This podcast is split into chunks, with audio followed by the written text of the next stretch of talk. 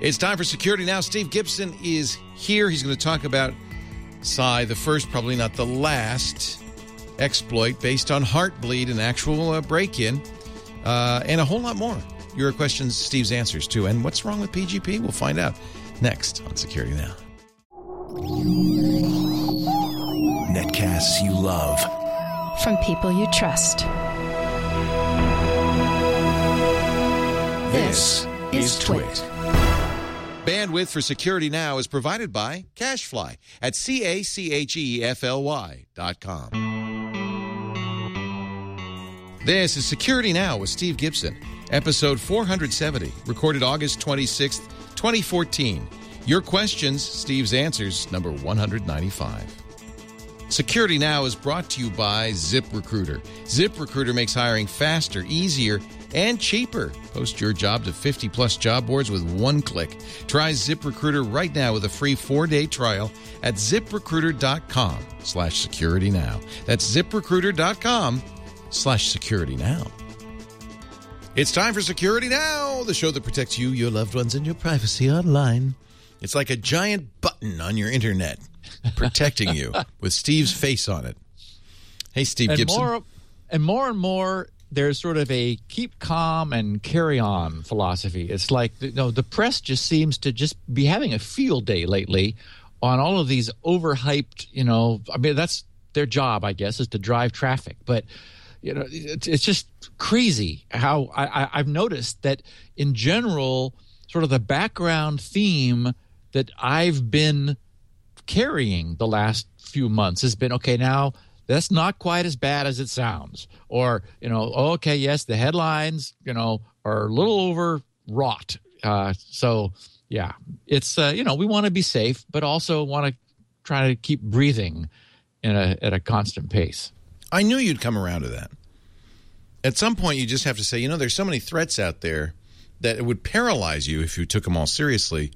So just, you know what, the chance of somebody targeting you is small. Takes take the reasonable precautions, good passwords, you know, be careful with social engineering, etc. Yep. Yep. There's a, a Microsoft research paper that I, have still got. It's I keep, just it keeps getting pushed down in my notes. It's something that I have always been planning to dissect on the podcast. Uh, it's something titled like "Users' Rational Disregard of Security Advice." I love it. Which isn't that great? I just love the title. It's like they are ignoring us, and that's rational. So you, you almost know, have to. I mean, don't ignore people, but don't go all crazy either. Well, because I mean, there's you know everyone wants to find their balance Right. wherever that is, and certainly you could really be you know belt and suspenders and super glue and epoxy and you know I mean just have a really difficult time removing your trousers at the end of the day kind of person, or you could just you know if they're looking like they're about to fall off, it's like ah, I'm not worrying about it. So you know, everybody has a different balance point where it's the right place for them. And, you know, we've never been about absolutely crazy, knee jerk, over the top. We've been about, okay, here's what we think are the facts. Right. And you can decide. But if, of course, if you So- listened, uh, it would be easy to get a little paralyzed by fear. You know, it's the same thing as watching uh, TV news. I find. Uh, you know, the job of the news is to find all the bad things that are happening, and now with global news networks and the ability to communicate globally, pretty much there's always something bad going on somewhere. Well, you would start to think the world's falling apart. Yes, it's definitely the case that you cannot fear what you don't know about. Yeah. So Ignorance first of all, bliss. so so yeah, yeah, exactly. So if you have no idea that anything's going on, well, okay, yeah, how can you be upset? If you're informed, then you've got some responsibility to decide. Okay, wait a minute. You know, is that does that sound bad, or or does that sound bad? So you know, yeah. So certainly.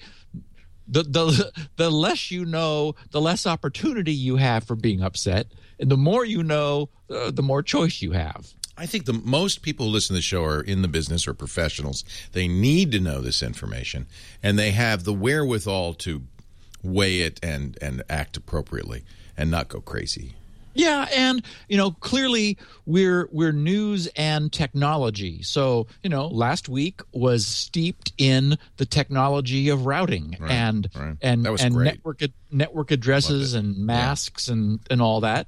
Uh, and so, you know, that that because that's really where I come from. I'm I'm looking at the at the stuff we cover from that angle.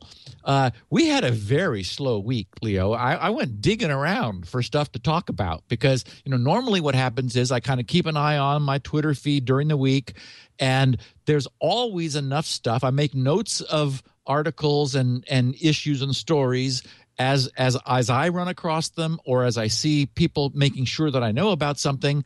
Pretty much nothing happened. Um, Isn't so, that funny? You would think. Now, this is also a slow week for tech news in general. In fact, for news in general, it's the last week of August. Everybody's gone. Uh, You know, we're waiting for Labor Day. In the tech news world, we're waiting for all the new phones and new gadgets from IFA and Apple's announcements, et cetera. And so it's very slow. We were talking about this on MacBreak Weekly. This is a dead time in general. But I find it funny that it's also a dead time for security. So apparently hackers take the week off, too. Either that or the reporters. We're not really sure. Yeah, hackers are still know, working. We just don't know They, it. they we exactly. Oh, They- I get it. maybe we just maybe we just have a little lull in the reporting. In which case, we'll we'll get it. We'll get caught up next week. Everybody in McLean, Virginia is on the beach right now, not not working. So yeah. Yeah. So um, we we know that uh, Sony's PlayStation Network was attacked.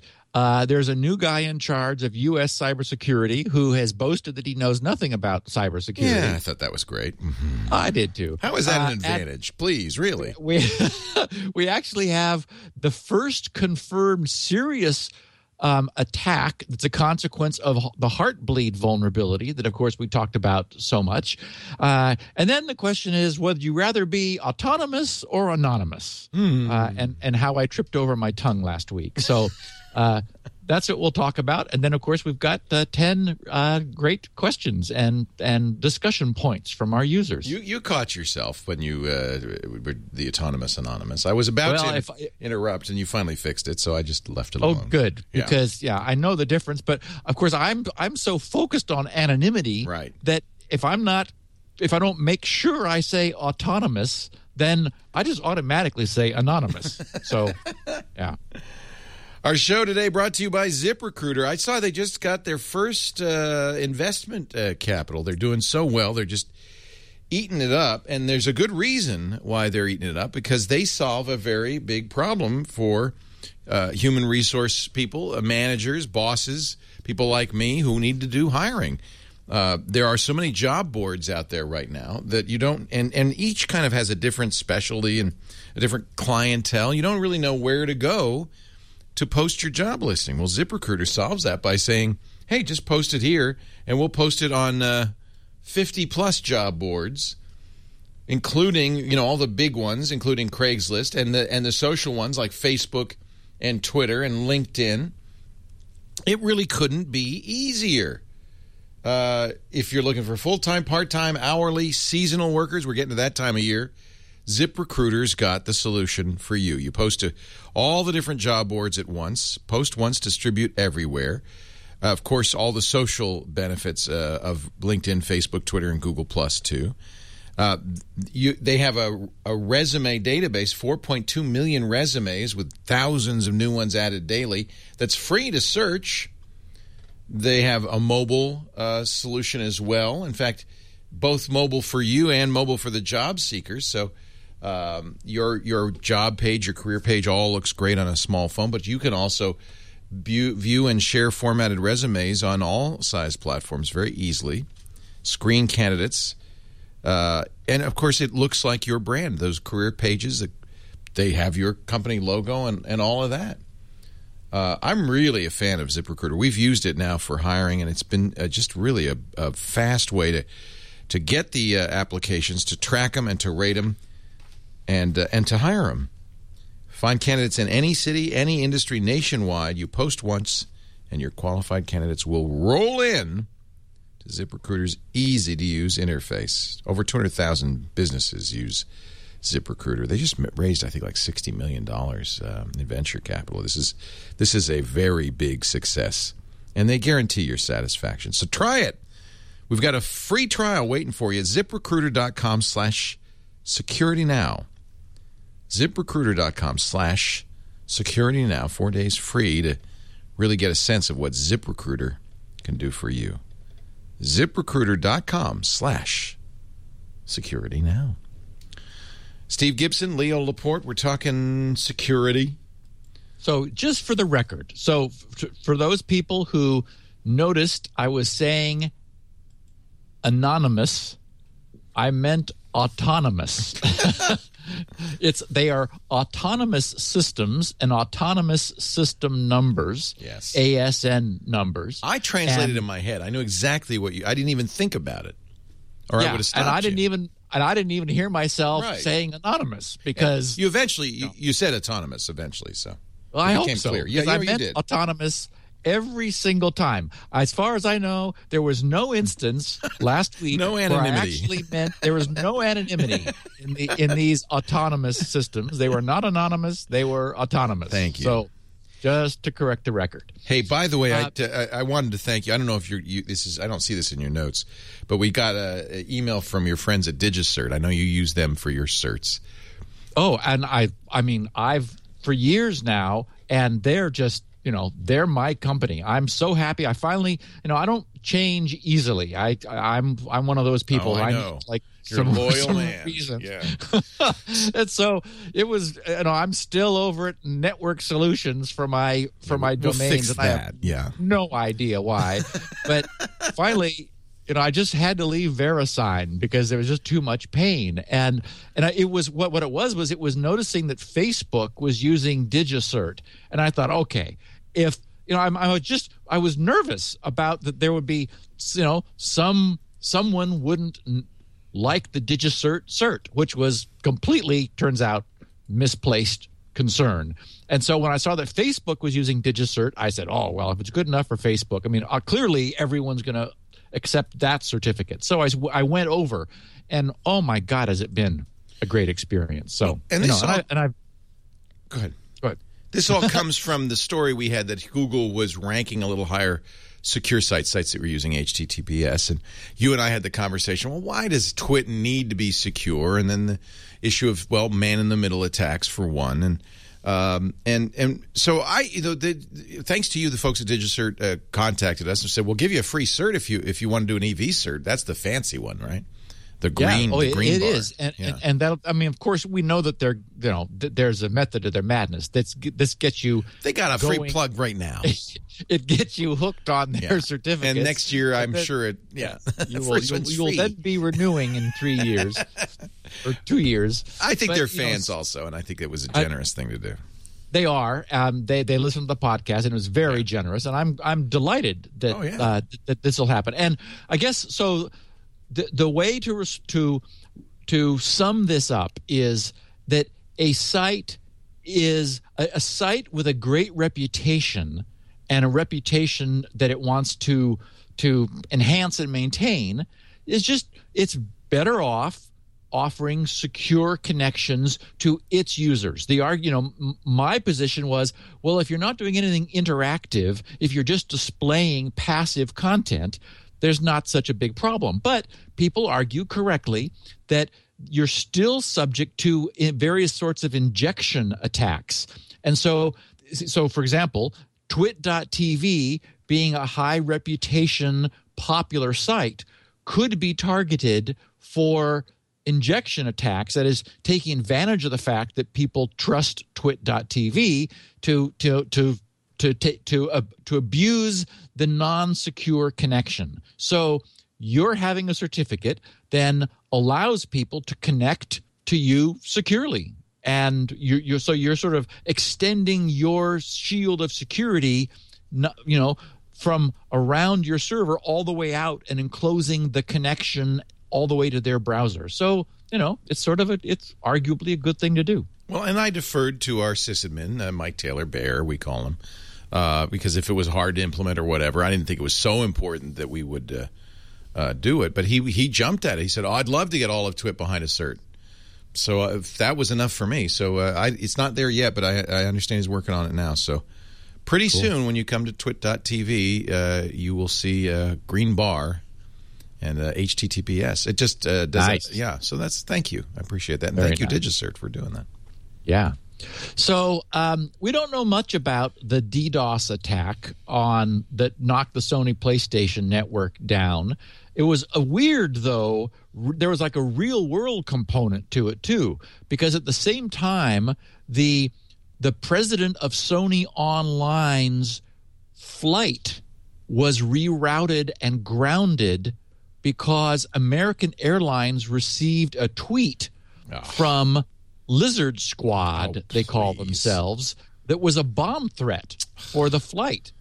And and they put the flight down. I think it was felony. It, that's just it was yeah. Horrible, horrible. I think it was I think they grounded him in Phoenix and you know got them off the plane and the feds were there and and so forth. So that was all sort of synchronized. And this same li- Lizard Squad group uh, apparently had attacked uh, uh, Blizzard Entertainment, of course, famous for Worlds of Warcraft, um, and Riot Games that does League of uh, League of Legends. So the, these are guys that, for whatever reason, uh, like to take game networks off the net and uh, harass John Smedley, who's the president of Sony Online. Do you know what's? I mean, like, is Sony doing something controversial or bad or? Well, Sony's Anything? been widely hated for a while because of well the security breach that they had and other you know I mean and they put you remember I mean it's gone on and on they put DRM on their games that was actually trying to be Right. a rootkit you remember that and, but Built these on- but don't don't give these guys credit these guys are jerks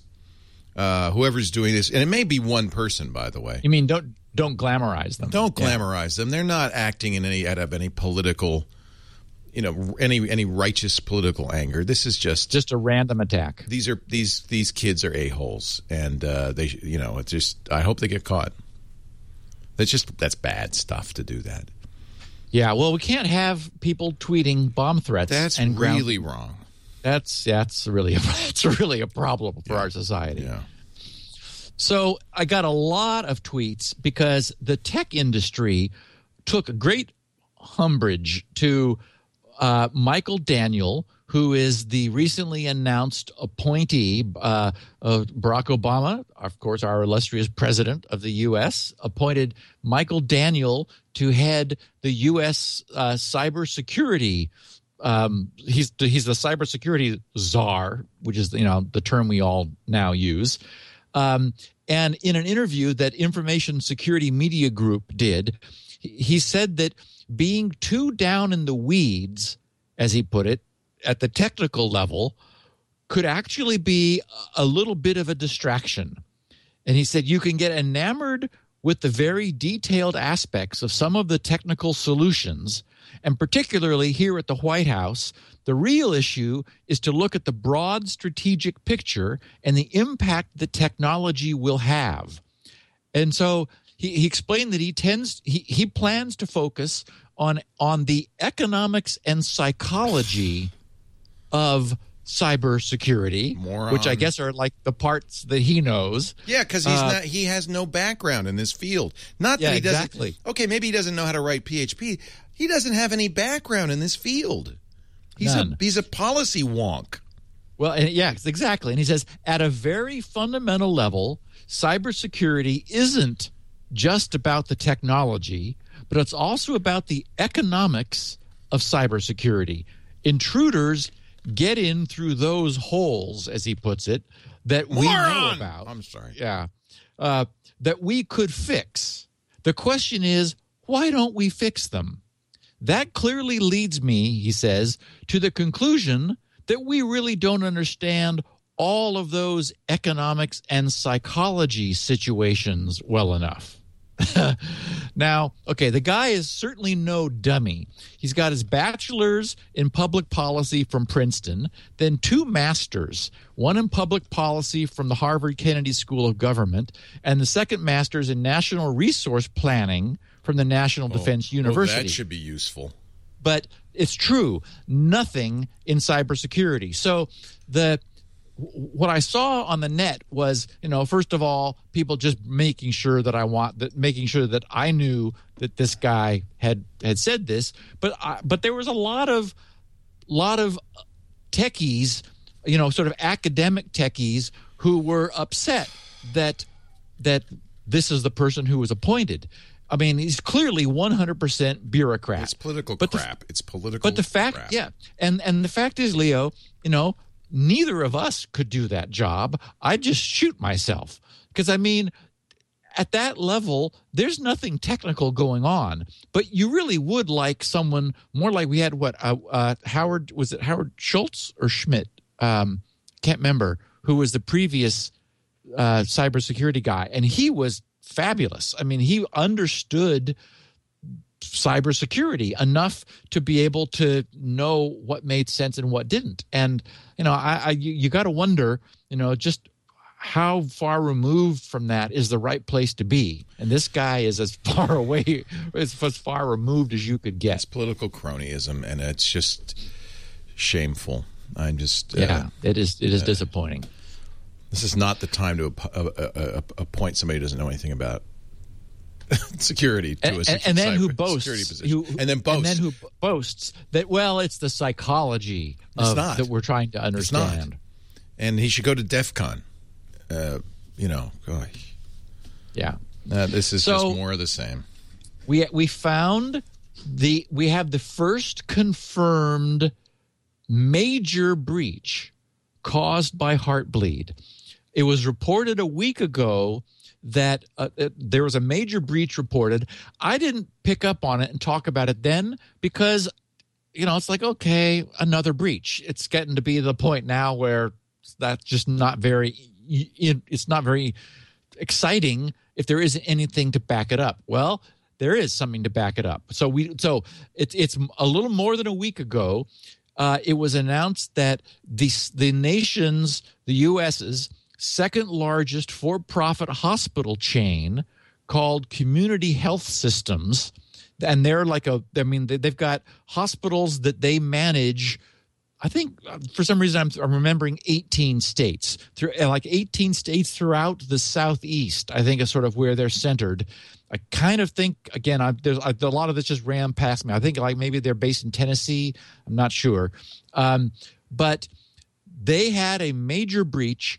The names, addresses, and social security numbers, at least that again that hasn't been exactly specified of 4.5 million patients. Now, of course, this is arguably more sensitive data. This is you know medical records breach than if it was just you know your PayPal account or something. What is significant and and what just was revealed is that and even now this is still not through confirmed sources. They're keeping a lid on it during the during the investigation. But what has been determined through trusted inside sources is that the breach was made by hackers in China who used Heartbleed to to continually probe the servers and in this case it was a Juniper VPN server with that still had the vulnerable open SSL at, on its internet facing VPN server that allowed them to obtain VPN credentials from some high placed network administrator. So those VPN credentials were captured in through this well understood now heartbleed buffer overrun uh, that is able to, uh, as we've talked about it when we did our, our podcast on Heartbleed, to take a snapshot of RAM that should not be available publicly. Um, they they they found in in through who knows how many persistent snapshots they found VPN credentials. Then were able to use those to log in as this highly placed network admin as them and then got access into the internal network of community health systems and through that then exfiltrated this 4.5 million patients uh, medical records back back to China so Uh, and that is, interestingly enough, I mean, there, what we had to date was confirmed theoretical vulnerabilities. And even then, I mean, when this was first announced, there were people reluctant to say that you could actually do this. And and famously, um, several. uh, uh, several, you know, there, there there was a challenge put up and credentials were stolen and those were the security certificates of the servers were stolen which arguably was you know one level of problem. Although remember that that the argument there was even if you had the security credentials you would still need to perform other you know still you would still need to do other things like a DNS hijack in order to get people to go to the wrong IP in order to believe they were at the at, at the site whose stolen credentials were being used. It's not enough just to have the credentials. Well, here, I mean, if you're able to get someone, you know, to, to exfiltrate VPN credentials, you as as this attack on community health systems demonstrates, you're in. You know, you've got a you know a major attack against not visitors to their to a public server, but you know into their internal network. So for for what it's worth, this is sort of a you know th- this would have been um, remote attackers identifying a persistently vulnerable heartbleed vulnerable server who just sat there patiently performing the heartbleed buffer overrun pulling buffers of you know 64k of data over and over and over and looking at it. So if if anybody is still running hard and, and we do know in fact that there are as last last i heard um, many many months after this was publicly known the number that i have in mind that i remember seeing was 330000 publicly facing servers are still vulnerable to heartbleed and there are things like this. They're th- you know machines in the closet that nobody really thinks about that are vulnerable. So yikes. Yeah.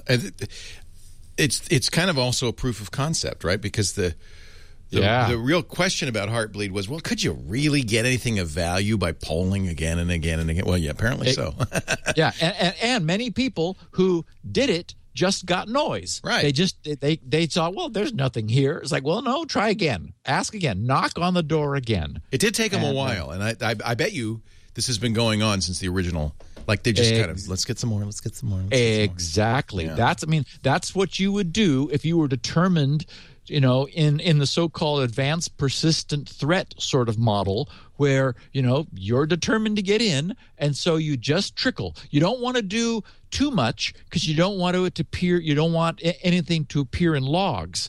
And one would hope that um, you know intrusion pre- uh, prevention or detection systems would be now looking for this very visible um, intrusion. This is something that any sort of IDS, uh, in, in, intrusion detection system, could easily be primed to detect and and block you know block further connections from that IP and sound alarms. But in this instance, there was you know some VPN server in the back room that nobody thought about. Nobody wow.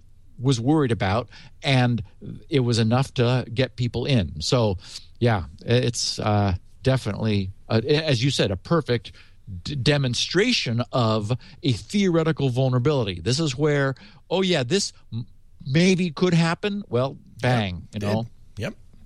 Big time. Amazing. Uh, and I did get a tweet just just even though Harry's is not uh, on on the uh, sponsoring us I, this week. I, I shaved uh, on Mac Break Weekly. I don't know if you caught it, but I shaved with Harry's this morning on MacBreak Weekly. Nice. Uh, Smooth. We have a, a, a listener, Todd Eddy, uh, said that his first shave with Harry's after never. Oh, he he he tweeted on the twenty third. First shave with Harry's after never using a razor in his life. Whoa! So this was his virginity of of an actual you know straight edge razor. He's always used electric, and he said this is as close, if not closer, and no cuts. Uh, he did follow on tweet that he apparently he shaves his head, and he says for that I'm still using electric. And I said I think that's probably a good. Did you ever use an electric trade. razor? No, I've I tried don't them. think I ever just- did. I, they aren't very close. no. I would And, love for them my- to work, but it's just not the same. Yep, I, I grew up in a household uh, with a dad using a straight edge, and that's how you know. He says, "Let me show you how this works," and that's how I was. I just grew up that way. Yep. Yeah, I mean the the, convenience of it. You know, so, sometimes when I'm driving to breakfast, I'll see somebody shaving in in, in, his car. You know, you know, on the way. It's like, well, That's that's sort of that's multitasking. Yeah, yeah. That, that, that, that that's better than women trying to put makeup on when they're you know driving. It's like, oh, that requires a little too much concentration. Funny. So that's our news. All right. Do you want to do a little? I've, I'm done with ads. If you want to talk about SpinRite, I'm, I've got the questions for you. Actually, some uh, I you know I talked so much about it last week, and I got a lot of uh, great feedback from people who really did like uh, hearing all about it. And there are a couple questions relating to that in our Q and Oh. A. So uh, let's just get into the questions. Let's get into it then. Stephen Collins, Thomasville, Alabama. He's worried about copper. What? yeah, several people. First of all, love the show. I've been with you since episode one. He says, um, in this uh, uh, in the episode 468, you gave advice to a listener asking about ri- wiring his home network who wanted to connect the LAN in his new home to his parents' home, some 400 feet away. You mentioned the cost advantage of Cat 6 versus fiber. Even then, uh, and even suggested you use Cat 6 inside a conduit to connect the two locations, the conduit being for upgrade purposes. Speaking from experience, I can tell you this is a terrible idea. The reason ground potential differences. Anytime time you run copper, well, this is interesting. I didn't know this. Anytime you run copper wire between buildings with separate electrical power systems, there's a problem due to differences between the voltage of ground in the two buildings. In addition to carrying data, the copper wire will connect the ground systems of the two buildings. When there's a difference, a ground current flows on the data line. Ugh. I've personally witnessed the results of this type of setup. I've seen fried Ethernet ports, fried motherboards, even sparks flying from expensive Cisco switches during a thunderstorm. The only solution is to connect the two homes with non conductive media like fiber. It may be more expensive initially, but in the long term, only fiber or maybe wireless will provide a safe, high speed, non conductive path. That is great advice. And Yes, and we got that. it from several people. Now, I was a little confused because the question that I remember from two weeks ago was the the Q and A guy asking. He said, "It turns out that fiber is so inexpensive that I'm thinking of using that because why not?" And then I think that we, in our discussion, we sort of switched into talking about plumbing inside a home and and I think I remember talking about Mark Thompson wiring his whole house for for Cat five before even moving in, and how convenient it was to have you know outlets wherever you thought you might need them and so forth. So I don't know. I'm I I, got a feeling like there was we were talking about so much, but I- but but I absolutely wanted to mention this. Now the only way this technology works at all is so-called differential signaling. That is, you, even even at at like uh, Cat five with uh, ten base one hundred or, or or ten base T, you've got a twisted pair, as it's called, one going in each direction, and the idea is that the wires are twisted around each other continuously, so that any interference, electromagnetic interference, that one wire picks up, the other wire picks up. That is, they are they are a pair that are deliberately twisted in order to sort of balance any um, any interference that they they pick up. And the idea then is that at the transmitting end, the this the signal is made by moving these the, the the the voltage on the wires in opposite directions. It's so it's called differential. And then at the other end there's a differential receiver that ignores the so-called common mode which is to say, it it it looks at the difference between the signal, not the absolute voltage on the lines which is the key to all this working. If you just had like just one wire going along, um, you, would have a very difficult time over any distance not picking up an incredible amount of, of noise on the line. We have um, uh, USB is is not differential. It's so-called single-ended, but it's got a it's it's dependent upon being grounded and shielded. So so it, so and its length is deliberately limited. You're not getting nearly the same kind of lengths as you can get with with a Cat five, which uses this, this differential signaling. So it's definitely the the case that that that that Stephen and the others who wrote about this are correct. You you could you can't have each end at large voltage differences because because you're you are then going to get some some potentially destructive uh, current flow which actually results in a in a voltage difference. It's the voltage the pressure that breaks down the semiconductor and and causes it to to, to deteriorate and and cause problems. But uh, so if the if the differential is small as often exists even within a house. Uh, the system is designed to handle it, but the further apart you are, and exactly as he says, if you've got, especially if you've got separate electrical systems, then def, then, then, then using a non-conductive bridge like fiber absolutely makes sense. And as our original questioner said, hey, it turns out fiber's not expensive any longer, so why not use it? And and so the lesson here is absolutely, especially when you're connecting things that are that are distant from each other. Question two comes from Michael Reynard in Pennsylvania. He's already tried the I'm recording you too experiment. Two months ago, I had to call Wells Fargo about an issue that needed to be resolved after being greeted by the all too common recording. This call may be recorded, blah, blah, blah. A representative answered. I informed the rep, I too am recording the call. I was huh. promptly placed on hold and then informed they did not authorize me to record the call. Thereafter, the statement was repeated approximately every 30 seconds. I had to laugh. I feel what's good for the goose is, well, great show, guys. Keep it up. They didn't want the call to be recorded.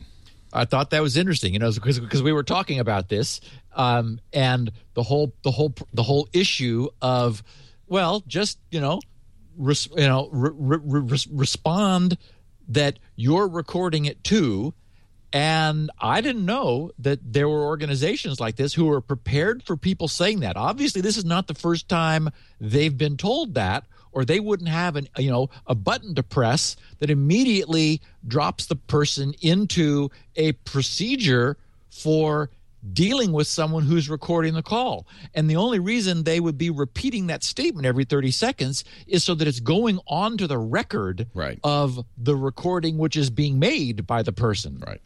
So I thought that was just, you know, uh, I, so at I that thank point, Michael for. You have only one uh, choice: do business with some other company. Just say, "Hey, thank you, I'm taking my business elsewhere," and that's preci- that's the real bottom line issue problem with uh, Comcast and today's uh, internet service providers. They're monopolies. There is nowhere else to go. Right. You can't take your business elsewhere. Right. Joseph in Los Angeles reports that American Express has issued him a chip and signature card. Although my current Amex card doesn't expire till the end of 2015, I just got a new chip and signature card. The old and new cards are identical, except for the chip on the front of the card. Card also has a 2019 expiration date. Prior Amex cards were generally only good for three or four years. My guess is they did the five year cycle as the cards are more expensive. Unfortunately, there's still a mag strip on the card. Maybe the replacement card that comes in 2019 will be mag strip free. Yeah, I mentioned that I got a chip and I, I don't know if it's chip and pin, chip and signature. I'm not sure what, but I got a card with a finally for the first time got a card with a chip in it. Yeah, I think we're going to begin to see that incrementally over time. Well, we know it's um, required, right, by the end of the uh, next year. Right, and, and and I just wanted to say I've I've not yet done the deep dive into this that I plan to for the podcast, but in general, that what the chip allows is a, an active response yeah. to a query. So that's what makes it different from from just the mag stripe, which, which is necessarily passive. You know, the mag stripe is fixed information which can be read, whereas the chip allows whether it's in conjunction with a pin or not, it allows a challenge response, meaning that, for example, it can have secret information on it, which which is which is itself never made available. And, and so that so that that's the the fundamental difference on on on on a card that has an you know electrical contact facing uh, facade is eventually we'll put it in something and if that something queries the card it can challenge it for something the card knows which it never discloses but it generates a response that's a function of the challenge and so if you do a if you set up a one time challenge then you get a one time response, and that prevents replay attacks. And so fundamentally, the problem with anything passive like the mag stripe is it's basically completely prone to any kind of replay because you know all you have to do is get you know your credit card number stolen and and so they a quote replay attack is just reusing that number which is you know why I'm having to change my card every few years. Is that yeah. you know w- websites that I use let less and less so now. I'll say since more and more sites are supporting PayPal, which I really appreciate. Um, uh, you know, when when, I, when a site allows me to use that, especially you know little mom and pop hokey sites, it's like I'm just not going to give them my my my credit card information or you know Chinese sites or something. yeah. It's just like I'm just not going to give it to them. I, I just can't. But if they say, oh, you know, supports PayPal, it's like, oh, okay, good. That, you know, that works. I think it's now, of course, it's going to be required, but that doesn't mean you don't have the mag strip. I imagine they'll do both for a while for just compatibility, right? Yes, in fact, I'm glad you said that because I, I, meant to bring that up. That's, That's the exactly reason. the case. Yeah. Is, is is in order to allow us to phase over? Right now, nothing supports chip right, right. in the U.S. Well, unless you I travel. Mean, yeah, I'll precisely. be I'll be taking that chip and pin card with me um, uh, to uh, England at the end of next month because that's I'll need it. You know, you go to a gas station in Italy, you can't buy gas if you don't have one, right? Because it's an unintended uh, uh, pump. It really is weird, isn't it, that we're just so far behind in the U.S. It's another place where you know technology. You know, we're, we're, we have a lot of belief in ourselves as the great you know source of all techno of all technology, but you know we we do seem to move slowly. Did you see that? Uh, and of course, part of the uh, this is part of the issue Coin is going to have. Uh, uh, did you see they've delayed now their release for another few months? And you know, yes, I, I'm. I have to say. I'm I'm interested in the technology. It'll be I, I ordered two because I want to take one. I want to delaminate one, take it apart, and, and I'll you know I'll hold it up to the camera on yeah. the podcast. I, I think it has people. an Arduino in it. I think. But um, I mean, it was very clear to me that the well-intended guy who was doing it i mean he was like learning to solder in the beginning of this yeah. it's like oh, okay yeah. you know and he was like wrapping coils around i mean he had a long way to go from from having an idea and like bringing it to fruition yeah, but so, i don't feel sorry for him because he got more than 20000 people to send him 50 bucks no, I'm not feeling sorry for him. And, and, and in general, in fact, I feel like this is a little bit of well i'm okay but i was you remember i was very deeply skeptical of the whole thing well and uh, I have to say of kickstarter in general i'm you know i'm I'm noticing. This wasn't even sure a Kickstarter project. This was just a website page. It says send us fifty dollars. One of these days we might send you something. Yeah, yeah. And and again, I'm. It's for for people who've never created a commercial product. There is far mm. more mm. to it than they expect. I, am you know, I'm getting email, and I'm sure you are too, from the guys who are doing the uh, TemPerfect mug.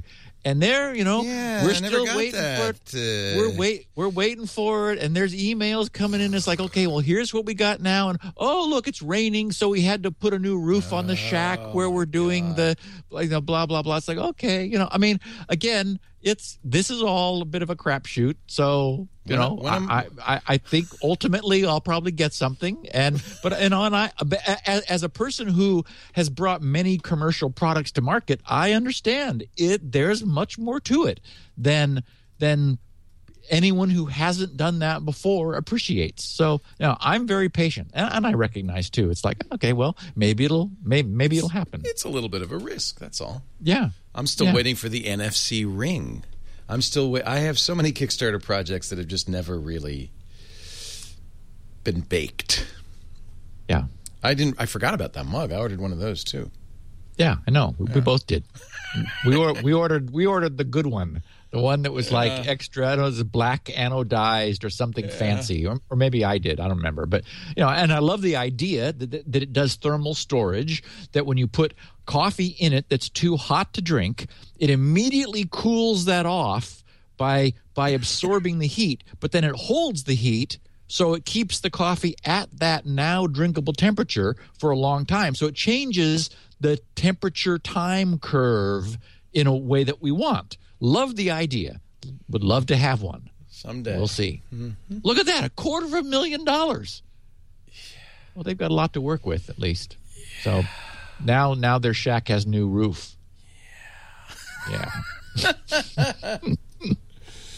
Corby in Reno, Nevada has now encountered a gas pump that asked for a zip code. I get that every day, or every time. I don't. I yeah. I was so surprised. I think this is the first time he's seen that, and I'm thinking, wow, I've been doing that for years.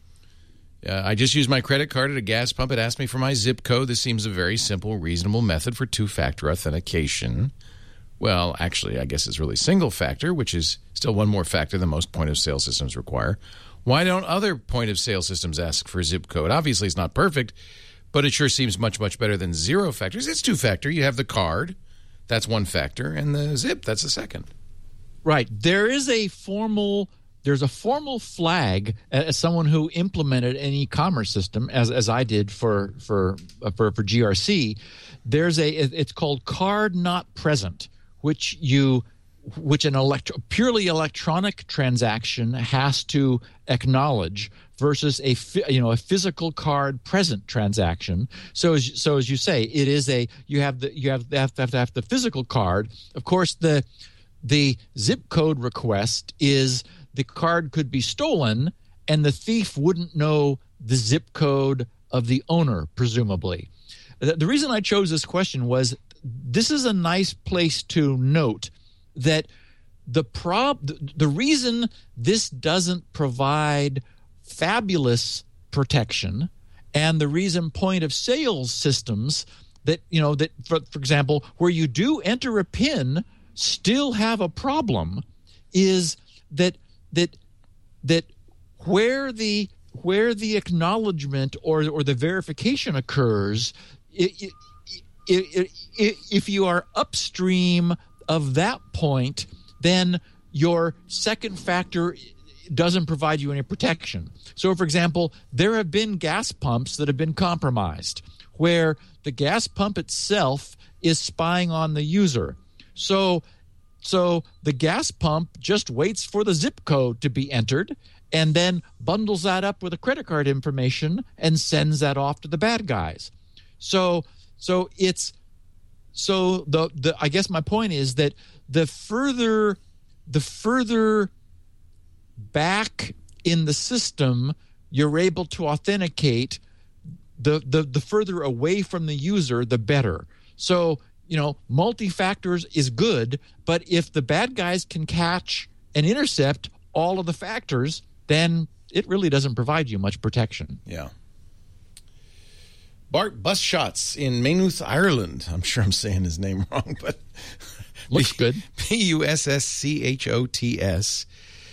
Uh, I bet you got a billion of these already, but you made a wee boo boo when describing free certs from startssl.com. They are not no better than self-signed certs, and they certainly, most certainly, are recognized and trusted by browsers. The validation is the standard email loop. You have to provide, prove you control the domain before they'll issue you a cert. So, you mean if I use my yahoo.com email address, I can get a cert for yahoo.com? There are some. there are There are some important asterisks to the Start SSL free certs, though. Non commercial use only. All free certs are for one year, so you have to renew them annoyingly often. All free certs contain exactly one SAN name. In other words, the cert is good for your domain and your domain with a www prefix, but you cannot specify other service alternative names like, say, images.twit.tv. For people running charitable sites or personal websites that are this is a good option. A lot of these sites use CMSs like WordPress and Drupal and Joomla, which means there are usernames and passwords whizzing around in the clear needlessly. If Google helps push these kinds of sites towards free SSL certs, that's a good thing in my opinion. Also, with the death of Windows XP or the death of IE6 to be more precise, all versions of IE now support multiple SSL vhosts and a single IP address, so the days of having to pay for a dedicated IP address to enable SSL are over at last. So the timing is good. Keep up the good work, and every time I hear you plug SpinRite, remember that it got me a bottle of very good single malt Irish whiskey. He didn't share that with you, Steve. As a thank you for using my licensed copy to rescue a conference at the 11th hour, smiley face. That's sweet. So, so I went back and I cannot find where I saw the note that I referred to uh, when I apparently incorrectly disparaged Start SSL certs. First of all, I called them Start TLS, which that was a problem because we know Start TLS is the protocol used for protecting email. I corrected that a couple weeks ago. So I appreciated Bart's note about Start SSL, and a number of other listeners uh, wrote about it also. And and I again, for the life of me, I can't find what what it was that I saw that I was. I'm sure I saw, but maybe it was older. I, I did find some 2011 uh, notes about like Android 2.1 not supporting Start SSL. Um, and there was a problem um, back in the past with Mozilla and Firefox, but nothing contemporary. So I, I want to make that. I want to want to fix that because you know for for people for whom this makes sense, as far as I can tell, as Bart says. Start SSL browser support is universal. I, I looked at startssl.com, the site where you can get these, and they advertise absolutely universal browser support. Um, they, what you need to do in terms of an email loop is you need to demonstrate domain management typically by being able to respond to webmaster at yourdomain.com. Um, and, and so you know it would be difficult for you to get webmaster at yahoo.com we hope um, we, we, hope, we hope that email address is, is actually in use by the actual webmaster of yahoo.com. Um, but, but that's the way that the, the, the process operates. And in some cases, if you are unable to, for whatever reason, control the email for your domain, you, they can provide you something which you put on your site, which you then give them the URL to. So again, you demonstrate that you have a, a, means of controlling the content on that domain, which is then a, a, essentially allows you to qualify for a cert. So non-commercial use, yeah, you have to do it annual, but if you don't want to pay anything, the, everybody recognizes these certs, and so it is for the slight overhead of dealing with it every year. Um, uh, it's, it's so far as I can tell, 100% useful. Although again, not you couldn't protect email.domain.com as as he says only domain.com and www.domain.com but for your typical website that's enough. So thank you bart and and i want to thank everybody for giving me the opportunity to correct that because i i incorrectly uh, stated that there were some people who did not uh, handle them and i i can't find that now Richard in uh, Calgary, Alberta, wonders whether we're concerned about password strength. Listening to confused, confused, confused. I mean, yes. Listening to the discussion on password strength in the last episode occurred to me. You've never distinguished between online and offline attacks. The password protecting an encrypted file should be much stronger than the password protecting the login for an account. I think you discussed the distinction in an earlier episode, but the distinction seems to have been forgotten. Just my two cents. Did you forget? So- No. Um, so here's the problem. Um, some in order to move things along in order not to have to describe essentially the you know the underpinnings of everything we talk about whenever we do i sort of have to assume some knowledge is in evidence Yes. uh, and and for what it's worth, I am never, never talking about online login password strength. That is to say, the the idea of someone guessing your online login by successively entering passwords in the browser because that's just not practical. I mean, anybody could. I mean, most most sites are going to have some sort of a lockout. If you guess wrong ten times, they're finally going to say, "Okay, look." Call us or do something. Obviously, I mean, and, and that's where they've got the little "I forgot my password" link. All of our discussion, even in the in the context of online passwords is about the theft of their database and which is the the problem that these sites all seem to have sooner or later is they lose control of their password database which is then an offline high speed attack against that database so I, I'm I apologize, Richard, if I if and to anyone else who is confused, if I if I'm not clear about that. But that's sort of the background behind this. Is nowhere are we talking any longer about the idea of you know someone sitting there trying to guess someone's password by successively trying to log in. Normally, you get locked out after some some period of time, and even if you don't, the just the turnaround time of, of how long it takes to produce a guess and be declined makes it you know completely prohibitive of like doing a brute force attack on their account. It's generally that you have you've found that database offline and then you just you know you you blast at it w- with an offline attack To uh, or to say it more simply, we always use the worst case scenario, not the best case scenario. right Which in security is probably the right thing to do. hey, if everything goes well, you'll be fine. But If no one, no, and in fact, just use the password monkey. And if no one tries, You're great. break- You're you're Yeah, good. You probably will be fine. I think that's just you know we use the worst case scenario when we talk and just assume. Well, and that's the old. I mean, you know, security, as we've often said, is about the the security of the weakest link.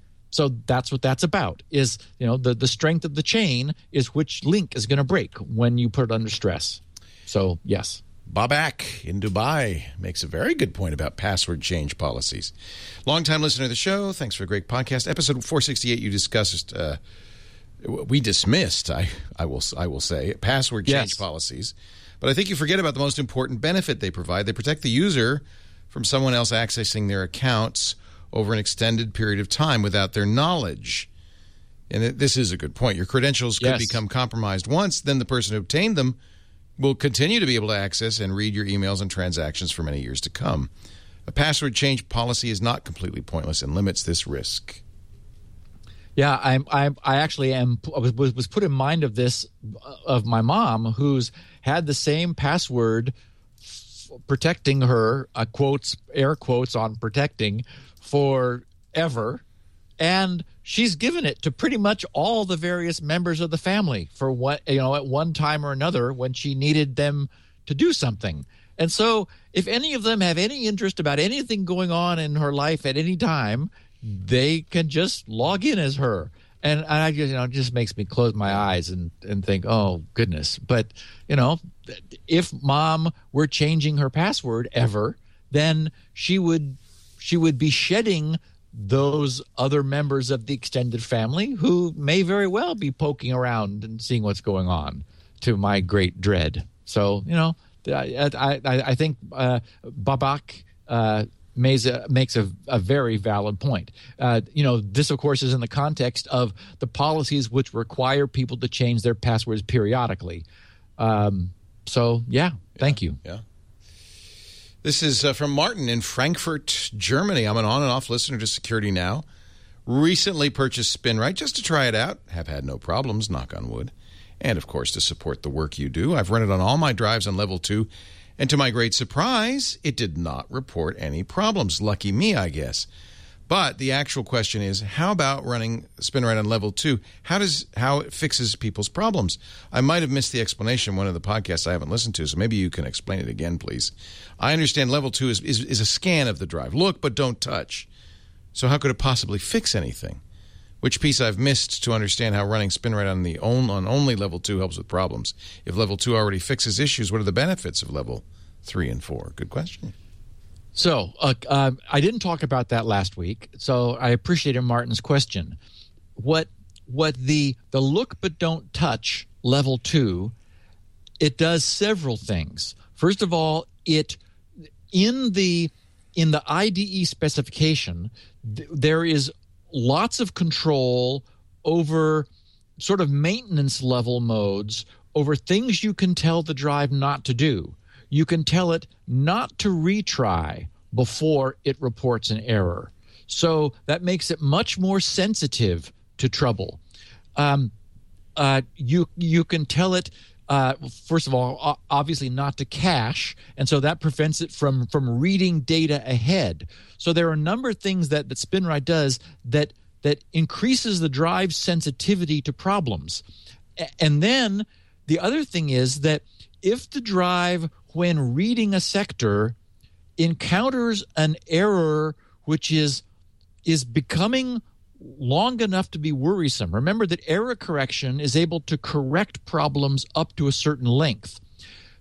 Contemporary drives do error correction as a matter of course now.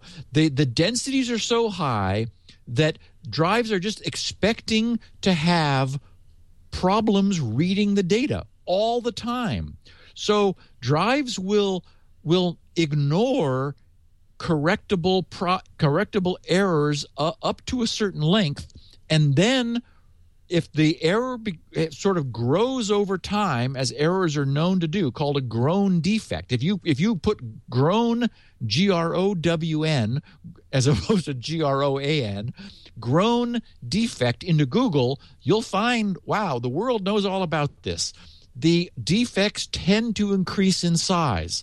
So at some point, even when you're just doing a read scan, the drive will, SpinRite allows the drive to fix these problems itself. This is exactly how it fixes uh, flash drives and, and thumb drives in, in w- with the same technology is just giving the drive the chance when it's being told to be extra picky. Don't do rereads in order to get a read which is good, but but fail on a single read.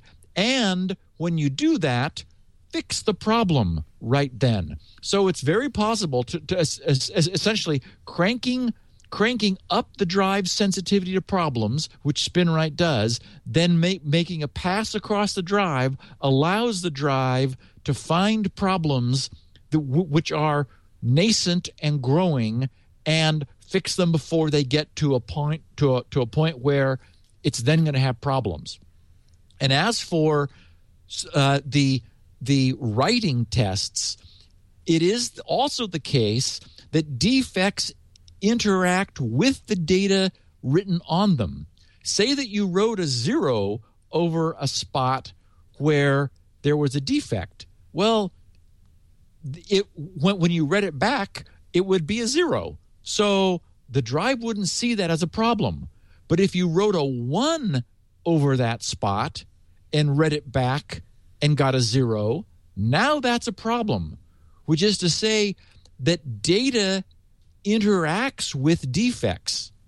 So what what what the greater what the higher levels of spin SpinRite do is they invert all of the zeros and ones write them, read them back, invert them again, write them and read them back in order to make sure that all of the areas of the drive are able to hold both ones and zeros. Now, that, that, that is an oversimplification because what the, the data we write does not no, no longer really maps into the flux reversals that are stored on the disk.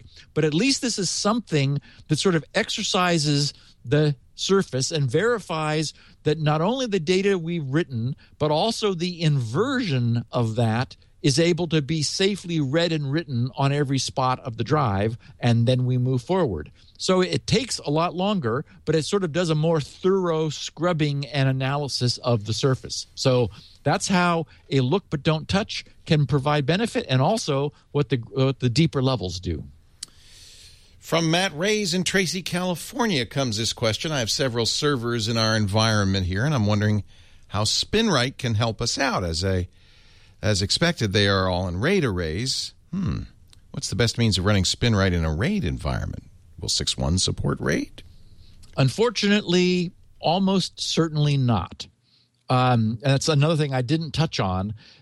I coined the term thin RAID to refer to the motherboard based RAID that, for example, the, some of the Intel chipsets support, where where you don't have a, a third party RAID controller plugged into a slot, but you you just have sort of you know RAID. T- typically 0, 1, and 5 are supported by the motherboard, and you'll have RAID drivers that are available.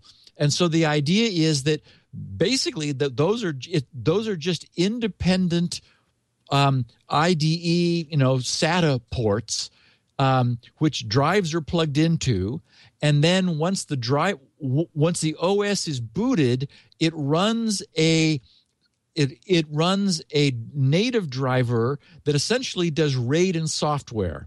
SpinRite can see all of those separate drives with no problem at all. So you can you can run SpinRite individually on those drives in a so-called thin RAID um, and get all the benefits of SpinRite.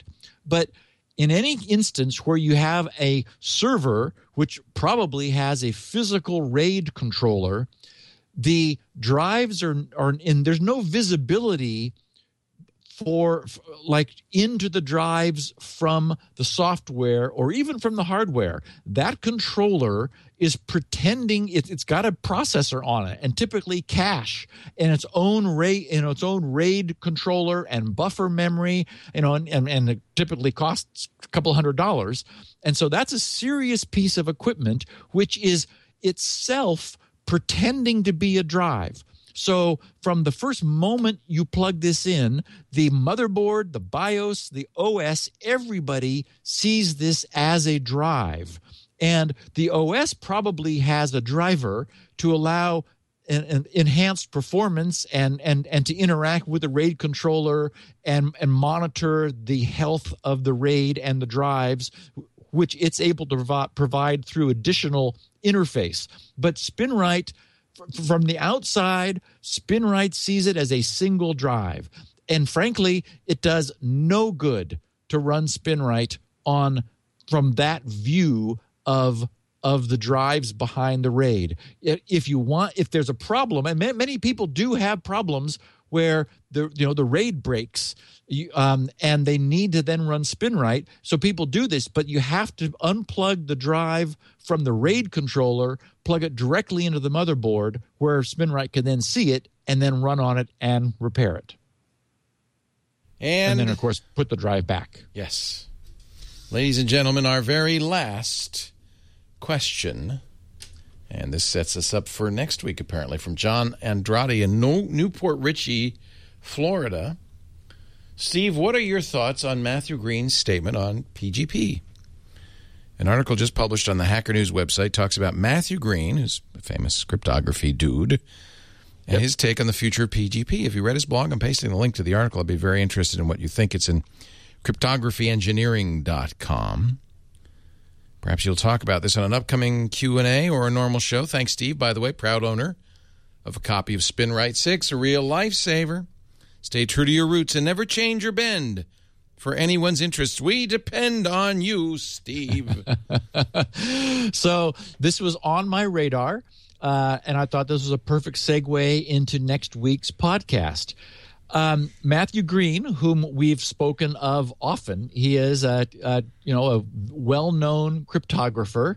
Uh, Johns Hopkins, as I rem- yes, as I recall, JHU, yes. Yep, and uh, he essentially raises the question: uh, PGP was designed right, but is it time maybe to consider an upgrade? We, you know we, that we have many things have happened since. For example, um, the the the addition of of elliptic curve cryptography with its very conveniently short keys and you know pgp uh, you know beautifully designed uh, maybe it's time to take another look at it and ask if it's the best we can do today. And I think that would be a great topic for next week's podcast. So that's what we've got lined up for next week. Good. Yeah. I actually moved from PGP to S-MIME because PGP was confusing the heck out of people I sent email to. Yeah. they just nobody, I- nobody could figure it out. Yeah, and I really think S-MIME makes a lot of sense because it does have the advantage of being built into the underlying protocol Right. and just being sort of supported natively Right. more and more. Right. Steve Gibson is at grc.com. That's where he hangs his hat. It's called the Gibson Research Corporation because of it. and you'll also find lots of cool stuff there. Not just SpinRite, the world's best hard drive maintenance and recovery utility, but also a lot of freebies. Steve's giving away stuff all the time, including, yes, this show. He has 16 kilobit audio for the bandwidth impaired and full human written transcriptions so you can read along as you listen. Uh, that's at grc.com. You can leave questions for Steve there as well, grc.com slash feedback. Um, and you'll find a lot of freebies, and it's a great site just to browse around. It's become more and more a compendium of interesting stuff that Steve likes. We have full uh, audio, full quality audio and video at our site, twit.tv slash SN. We put this on YouTube. You can share it with friends and family. YouTube.com slash security now. And you know, if you if there's a little particular part of the show that you want to share, you know you can do that in YouTube. You scrub to the part you want, click the share button, and then you can share by time. And they'll get a link that they just click that jumps right to that part. I don't know if people that's widely known, but it's very useful. yes. Yeah. Very good point. Uh, you can also subscribe to the show and uh, all the different you know podcatchers. Uh, just search for TWiT Security Now, and you'll find it. That way, you'll get it each and every week. Next week, PGP and what could be better. Thanks, Steve. We'll see you next time. Thanks, Leo. Security.